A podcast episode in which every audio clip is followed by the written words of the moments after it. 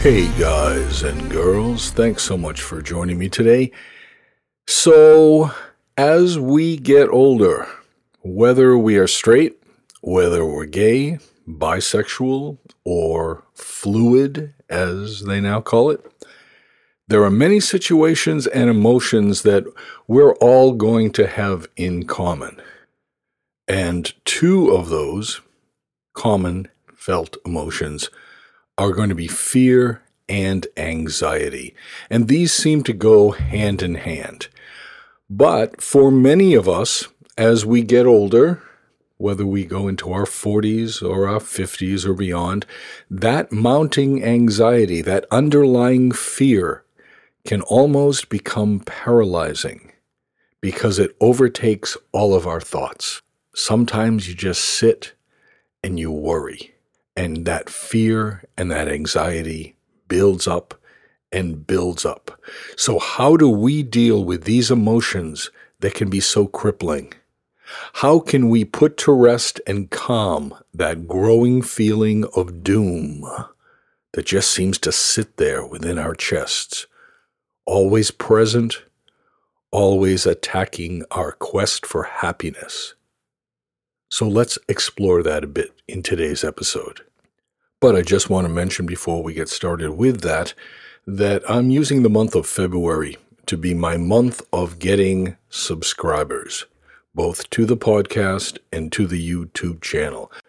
So if you've been a regular listener, or even a listener once in a while, I'd like to ask you to commit at this time to subscribe to the podcast that way, there, it moves me up in the iTunes rankings a little bit so that more people can see my listing, will come to listen to the podcast, and hopefully come on board with us regularly. Same thing with the YouTube channel. I know, I know, I know. There's only two videos there right now. It will be picking up. If you've checked that out but haven't subscribed to that, please do so. This is the month of February. On TV, it's considered to be sweeps month. I'm trying to give you some really good episodes this month. So please, please subscribe to the podcast and the YouTube channel, both named An Older Gay Guy Show.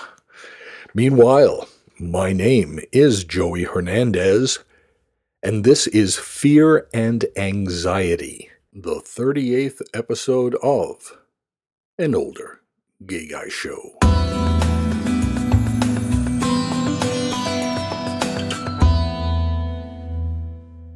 So let me begin today's episode by telling you a quick little legend story.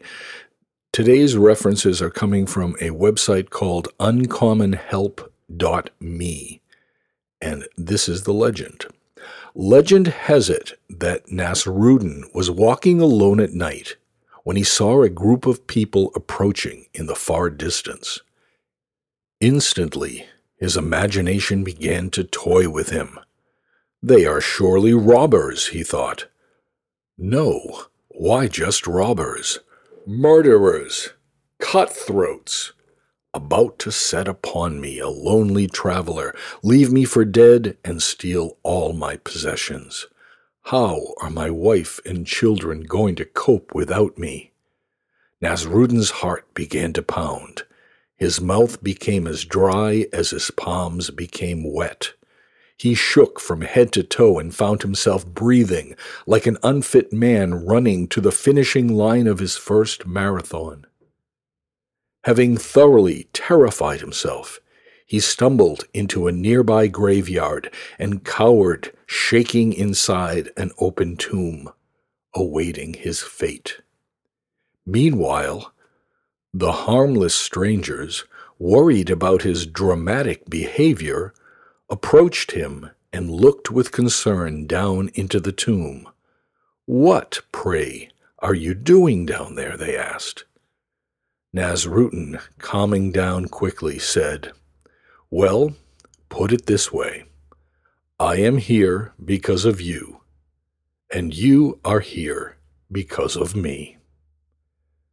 Imagination is a tool to be used, but how many people misuse it and use it to torment ourselves. Imagination and emotionality are closely linked, and what we imagine can feel very real to us, even if it isn't real at all. As the author Katherine Paterson once said, to fear is one thing, to let fear grab you by the tail and swing you around is something else. So, my friends, if you've listened to me before, I think you know that whenever I talk about a serious subject regarding aging in the LGBTQ plus community, I like to use a personal story whenever possible so you can see how my experiences relate to the topics, but also to let you know that if you have health issues or neuroses or sexual problems or whatever, I want you to know that you are not alone in your feelings and thoughts. So let me get personal for a few moments. I've tried to be very honest with you in this podcast as well as in the diet and fitness podcast. Some think that I give away too many personal secrets and information, but I just figure that if one person even can learn from some of the mistakes that I've made, some of the experiences that I've had, that that would be worth it to maybe have a little embarrassment or being a little uncomfortable with speaking about something. I just feel that if really it can do someone else good, then I should put myself out there. So I've told you a lot about my childhood growing up, and my fear and anxiety really can be traced back to a memory that I have when I was nine years old. I might have mentioned this in another podcast. Forgive me if I did, but I'll do this quickly. In 1967, here in the United States, we had a mandatory draft into the military. My father had been in World War II, but none of my siblings had been in the service, except for my sister who was in the Navy, but was always in the United States in the Navy. My oldest brother and my two other brothers that are older than me never went into the military. But each year we would have a lottery drawing and it would be televised. And that was a very emotional time for my parents. They would sit and they would watch this lottery. And the way this lottery worked was that they would draw birth dates out from a large spinning drum, pull numbers out like it would be in bingo. And the birth dates that were drawn earliest were the ones that would be called up first to go in to enlist in the military. So my parents were always very much on edge, watching for the date and all of this. So I was only eight years old at the time that I was watching all of this. And the emotions that they were feeling, that that nervousness, that anxiety and fear, I was able to absorb. I could see it in my family. I could see it not only in my parents, but also my brothers that were a little bit older than me that potentially could be affected by the draft. So I really digested that a lot. So my earliest memory of fear and anxiety occurred on my ninth birthday. I remember sitting at the top of the stairs between our first and second floors of our house, and I remember crying my eyes out all through my ninth birthday. And I wouldn't tell my parents what was wrong. I didn't want to talk about it.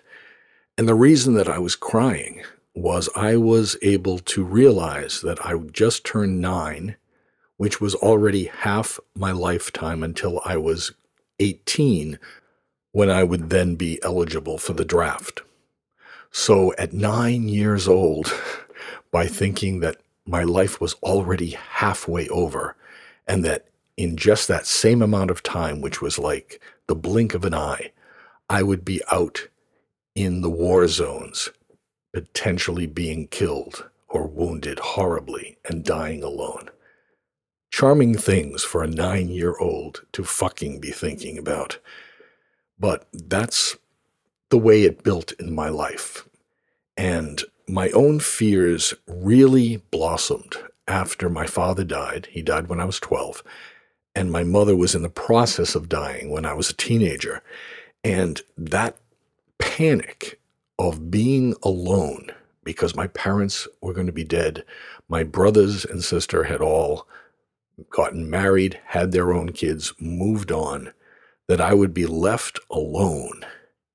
And also knowing that because my father died when I was 12, my mother thought it was not necessary for me to do any chores or to learn anything to be able to take care of myself. And I was realizing as my mother was dying that I had never been taught the basics to do anything, to do laundry, to do food shopping, to do cooking, to balance a checkbook. Nothing. And it was that fear and anxiety about trying to exist on my own without having the knowledge of what to do that led me to becoming engaged to a woman that I was engaged to for about a year and a half. I was kind of chasing that feeling of safety somehow. All I wanted out of life at that point, the only thing that I could possibly think of was that I wanted to get rid of that feeling that I was all alone, that something awful would happen at any time.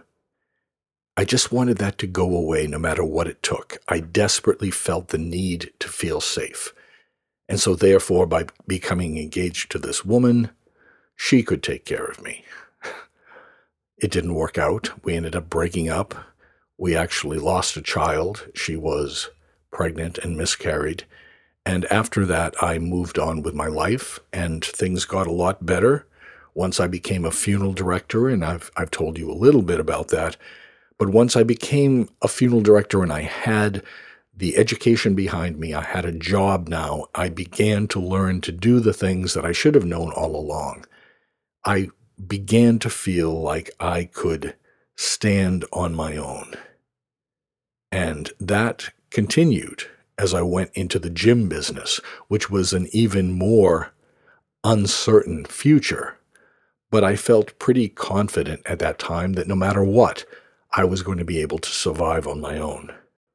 And I was feeling pretty good, pretty confident for a good five, six, seven years or so. And that unfortunately was when I was diagnosed with cancer. And due to some testing of everything about my body and what was going on, I was discovered to have a congenital heart defect. And therefore, my doctor basically told me that I should expect to have two to three years to live. And I had some panic again of who would take care of me as I got sick, as I wasn't able to support myself anymore.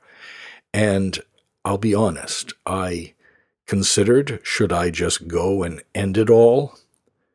I was just deeply depressed, but at the same time, in a weird, weird way, I was calm because I knew that all the things that I had feared about growing older and about taking care of myself and managing my own life, they were no more.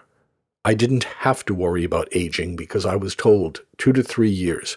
So if I could just get through those two to three years, manage to be able to have enough money that I could be taken care of as I died, then everything would be okay. And the life that I felt was tremendously difficult, tremendously fearing it would be over.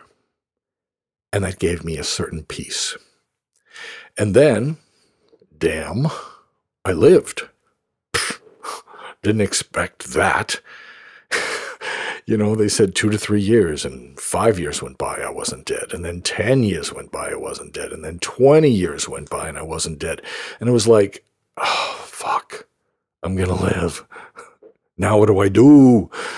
you know, then I had to realize that I was going to have the ability to experience all the wonderful things in life because I was going to live potentially a normal lifespan.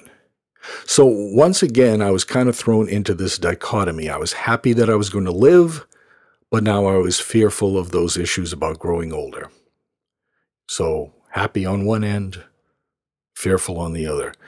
And these included issues about health, about being less attractive to many people, and therefore the chances of having a gay relationship that would last that was getting less and less as I aged. So in fictional movies, they always show that when someone thinks they're going to die and they find out that they're not going to, it, the movie ends with tremendous joy and happiness for everyone.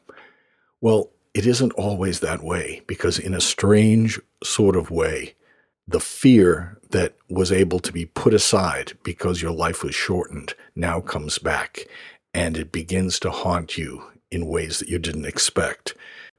In the podcast episode that I titled Who Will Take Care of Us a number of podcasts ago, I was talking about the fear that exists as we grow older that perhaps we don't have someone that is going to be able to be the person that takes care of us, or perhaps we're not going to have the money to pay for a nursing home or pay for medical care that you will be needing. And I certainly haven't saved any money for old age, even at the point I'm at right now. I have nothing more than a few thousand saved, and that isn't going to go very far. So, from this point, as I move forward in my life, I'm kind of clinging to every extra dollar I have to try to put it away so that I won't have a great burden on my husband, Paco, 20 years from now when I'm in my late 70s, and he will only be approximately my age at that time. So, no matter what your situation, you still are going to have some fear and anxiety no matter what you do. And so that brings me to the point here now where I had to really think long and hard about whether or not to say what I'm about to say. I wanted to be honest, but at the same time, I, I wanted to protect my privacy to a certain extent it just seemed that, again, maybe if it helps someone, then it's not so bad saying it. So many times, my depression over the course of the years after my parents died and I was diagnosed and I was trying to, to figure out what was going to happen those last years of my life, my depression got to the point where sometimes I just wanted to go and be with my parents in whatever afterlife I believed in or whatever God I believed in that would take care of me and bring me back with them. It never amounted to a suicide attempt, but I thought about it a lot, quite often. And I would often, during the very difficult times, during the, the worst of times, I really just prayed somehow that my heart would stop in my sleep. Since I knew I had this heart defect now, that I knew that was a possibility. Heart attacks often happen in the very early morning hours, either when you're sleeping or when you first get up. So I knew that that was a possibility, and I, I just felt that was the best thing. If I could just go be with my parents or go into nothingness if there really is no afterlife. During those times, during those worst of the fearful nights that I spent when I was alone and drinking, which didn't help, obviously, I just wanted so much for that anxiety to go away. But I continued in therapy for years. I tried various medications and now, at this point in my life, it seems that I'm at a very good point. In the last 10 years, I have to say that I'm feeling so much better psychologically, so much more balanced. I'm not depressed. I feel a lot of happiness, but I still have a fair amount of fear and anxiety, and that is still being addressed to this day in therapy. And to be honest with you, this last election, it's really a topic of great fear for me, as it is for so many people in this, I was going to say country, but in this world. We're fearful of what's going to happen because of this asinine election that we just had. And I worry about the fact about the annexing of Mexico, which might impact Paco's family and friends from visiting us. You know, if the relations continue to deteriorate, who knows what's going to possibly happen because of this nut job that pisses off foreign leaders, which might lead to a war. And certainly there's going to be some changes to LGBTQ plus rights and things we haven't even thought about are potentially going to happen. There's a prediction of changes that might happen in Medicare and Medicaid and Social Security. And that's going to be something that all of us should be fearful of. That's why getting involved in protests, getting involved in changing things in the midterm elections is so vitally important to LGBTQ plus rights. I don't want all of this to be negative in this podcast. So let's look at five things that one can do to help overcome fear and anxiety. And this continues from uncommonhelp.me. And I'm just going to preface this with something that I often say on my diet podcast, Beginner Diet and Fitness podcast. Sometimes things are immediately discounted in your mind because they seem so simplistic or because you've heard about them so many other times. The things that work the most in life are the things that are the most simplistic. And maybe because we're still an evolving species, as we go along, we seem to think that we need to have things that are more mentally challenging to you, more psychologically challenging to you, more physically challenging to you, when all the data really shows that the most simplistic of things, the things that you've heard about all of your life, that you just haven't put enough effort into to see if it really does work. You close your mind for whatever reason. Often the data shows that those things really do work, but you just haven't given it enough of a chance. So I'm going to ask you to please keep your mind open as we go over these five points. The first one, and again from uncommonhelp.me Breathing is the short circuit for anxiety. It says, I know, I know, you hear a lot about deep breathing to help relax and reduce anxiety, but bear with me. If you purposefully breathe out longer than you breathe in, your body has to calm right down, regardless of what tricks your imagination is playing on you. So if you start to feel fearful, stop, focus on your breath, take a breath in to the quick count of seven in your mind, then slowly breathe out to the quick count of 11 in your mind. If you do this for a minute or so, you'll be amazed how quickly you've calmed down. We call this 7 11 breathing. But the numbers are up to you, as long as the out breath takes longer than the in breath. Number two, prepare for peaceful performance. If you get anxious and fear about upcoming events, you'll notice that just thinking about that, whether it be an interview or a speech or whatever it is, once you start thinking about that, you start to cause physical responses, namely anxiety. So you might be thinking about next Wednesday's dental appointment and finding yourself breathing more quickly and your palms beginning to get moist. This in turn primes your body to become even more anxious for the actual situation, so the vicious cycle continues. And note the role of the imagination in priming your mind and body to feel fear.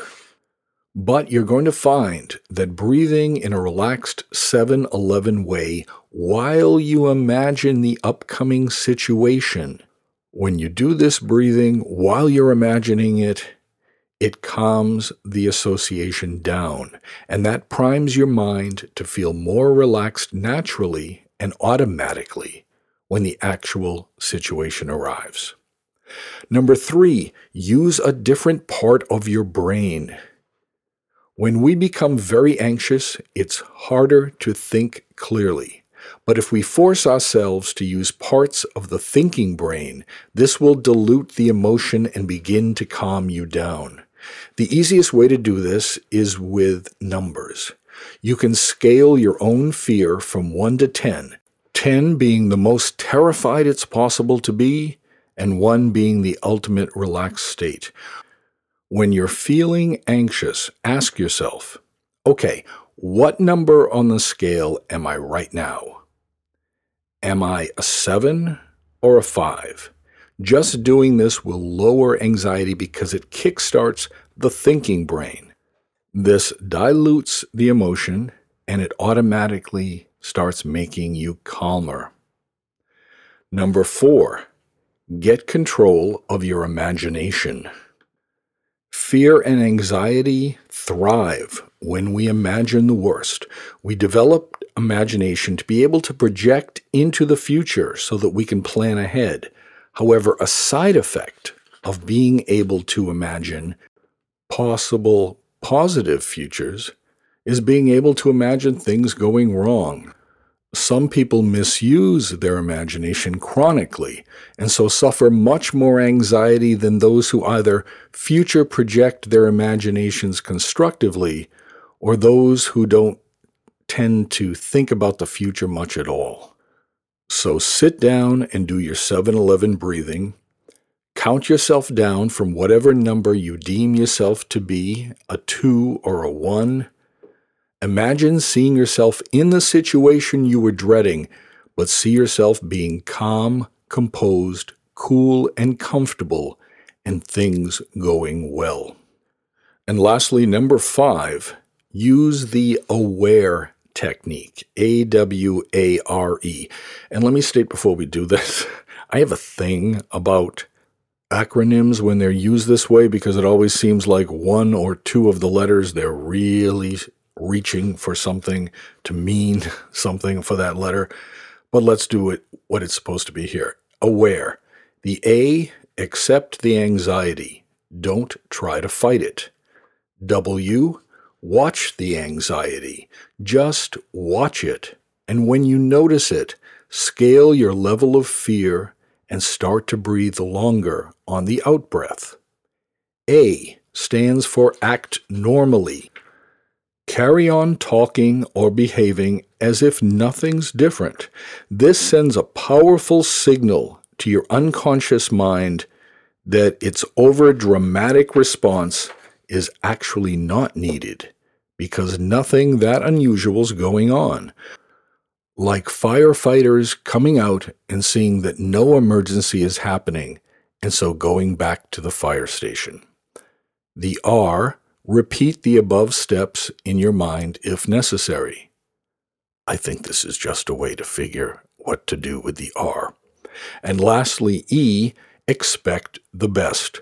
One of the greatest feelings in life is the realization that you can control fear much more than you thought possible. So, does it make you less anxious hearing all that? Yeah, yeah, uh, I don't know. It doesn't relieve my fear completely, but I do have to say that I've noticed a difference in my instant reactions when I take the time to pause and to breathe. So I'm definitely going to try some of these suggestions. And hey, I'm going to ask you to do it too. If you like what you heard today, please subscribe to the podcast and also check out an older gay guy show on YouTube. I'm using February as my month to get subscribers. So please subscribe to one or the other, or both, and make me a happy, happy man. Meanwhile, thank you, my friends, for taking the time to listen. I'll be back soon enough. Meanwhile, if you want to contact me, my email is an older gay guy show at gmail.com. I respond to everyone, so please send a hello. Thanks, my friends. Talk soon. Bye for now.